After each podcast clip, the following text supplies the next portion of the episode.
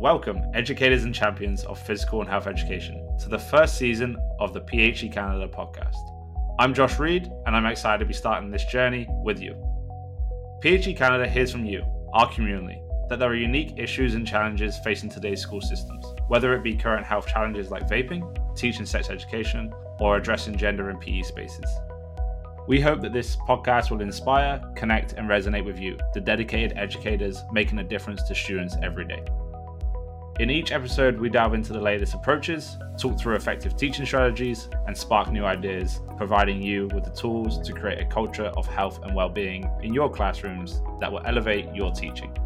It's not just about teaching exercises, it's about instilling a lifelong love for movement, wellness, and personal growth. That's why on this podcast, we bring you expert interviews, practical tips, and success stories from the front lines of physical and health education. Here's a taste of what's to come in season one.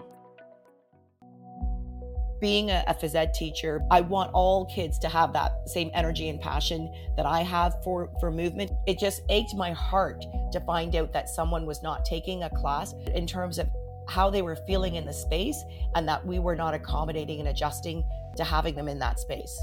The student shows me this video of uh, an influencer promoting these vitamin infused vapes but then turns out, you know, two months after that conversation with the student, those vitamin infused vapes were actually pulled off the market because they're making people more sick. Take it in small steps. So you don't need to go one day having a traditional classroom, the next day you're doing everything outside. But just try small and see what works and what doesn't work.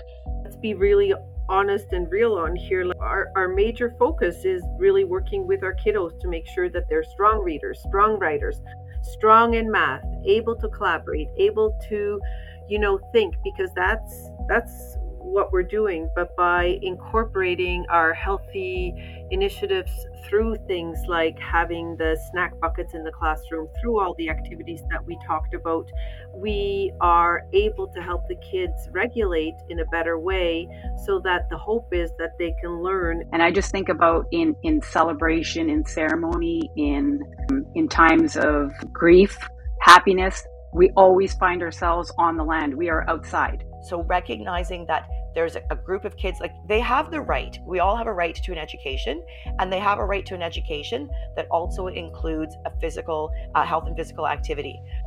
I'm looking at it as the perspective beyond the classroom. There's a lot of learning and a lot of teaching that happens in the classroom but there's also a lot of opportunities for outside the classroom learning. We really have little to no research evidence on the actual health effects of vaping. The other piece that we see a lot is valuing outdoor play as not it can be part of recess, of course, um, but it is also valuable learning time. Again, we are like Canada's industrial model. It is about creating good Canadian citizens at the end of grade 12, while for our model, it's about creating good Anishinaabe people. I think it starts off with an attitude of what we can do instead of what we can't do. Get ready to be inspired, share experiences, and discover fresh perspectives that will rejuvenate your teaching approach. The PHE Canada podcast is not just a podcast, it's a community where we all celebrate victories, navigate challenges, and collectively drive positive change in a world of physical and health education.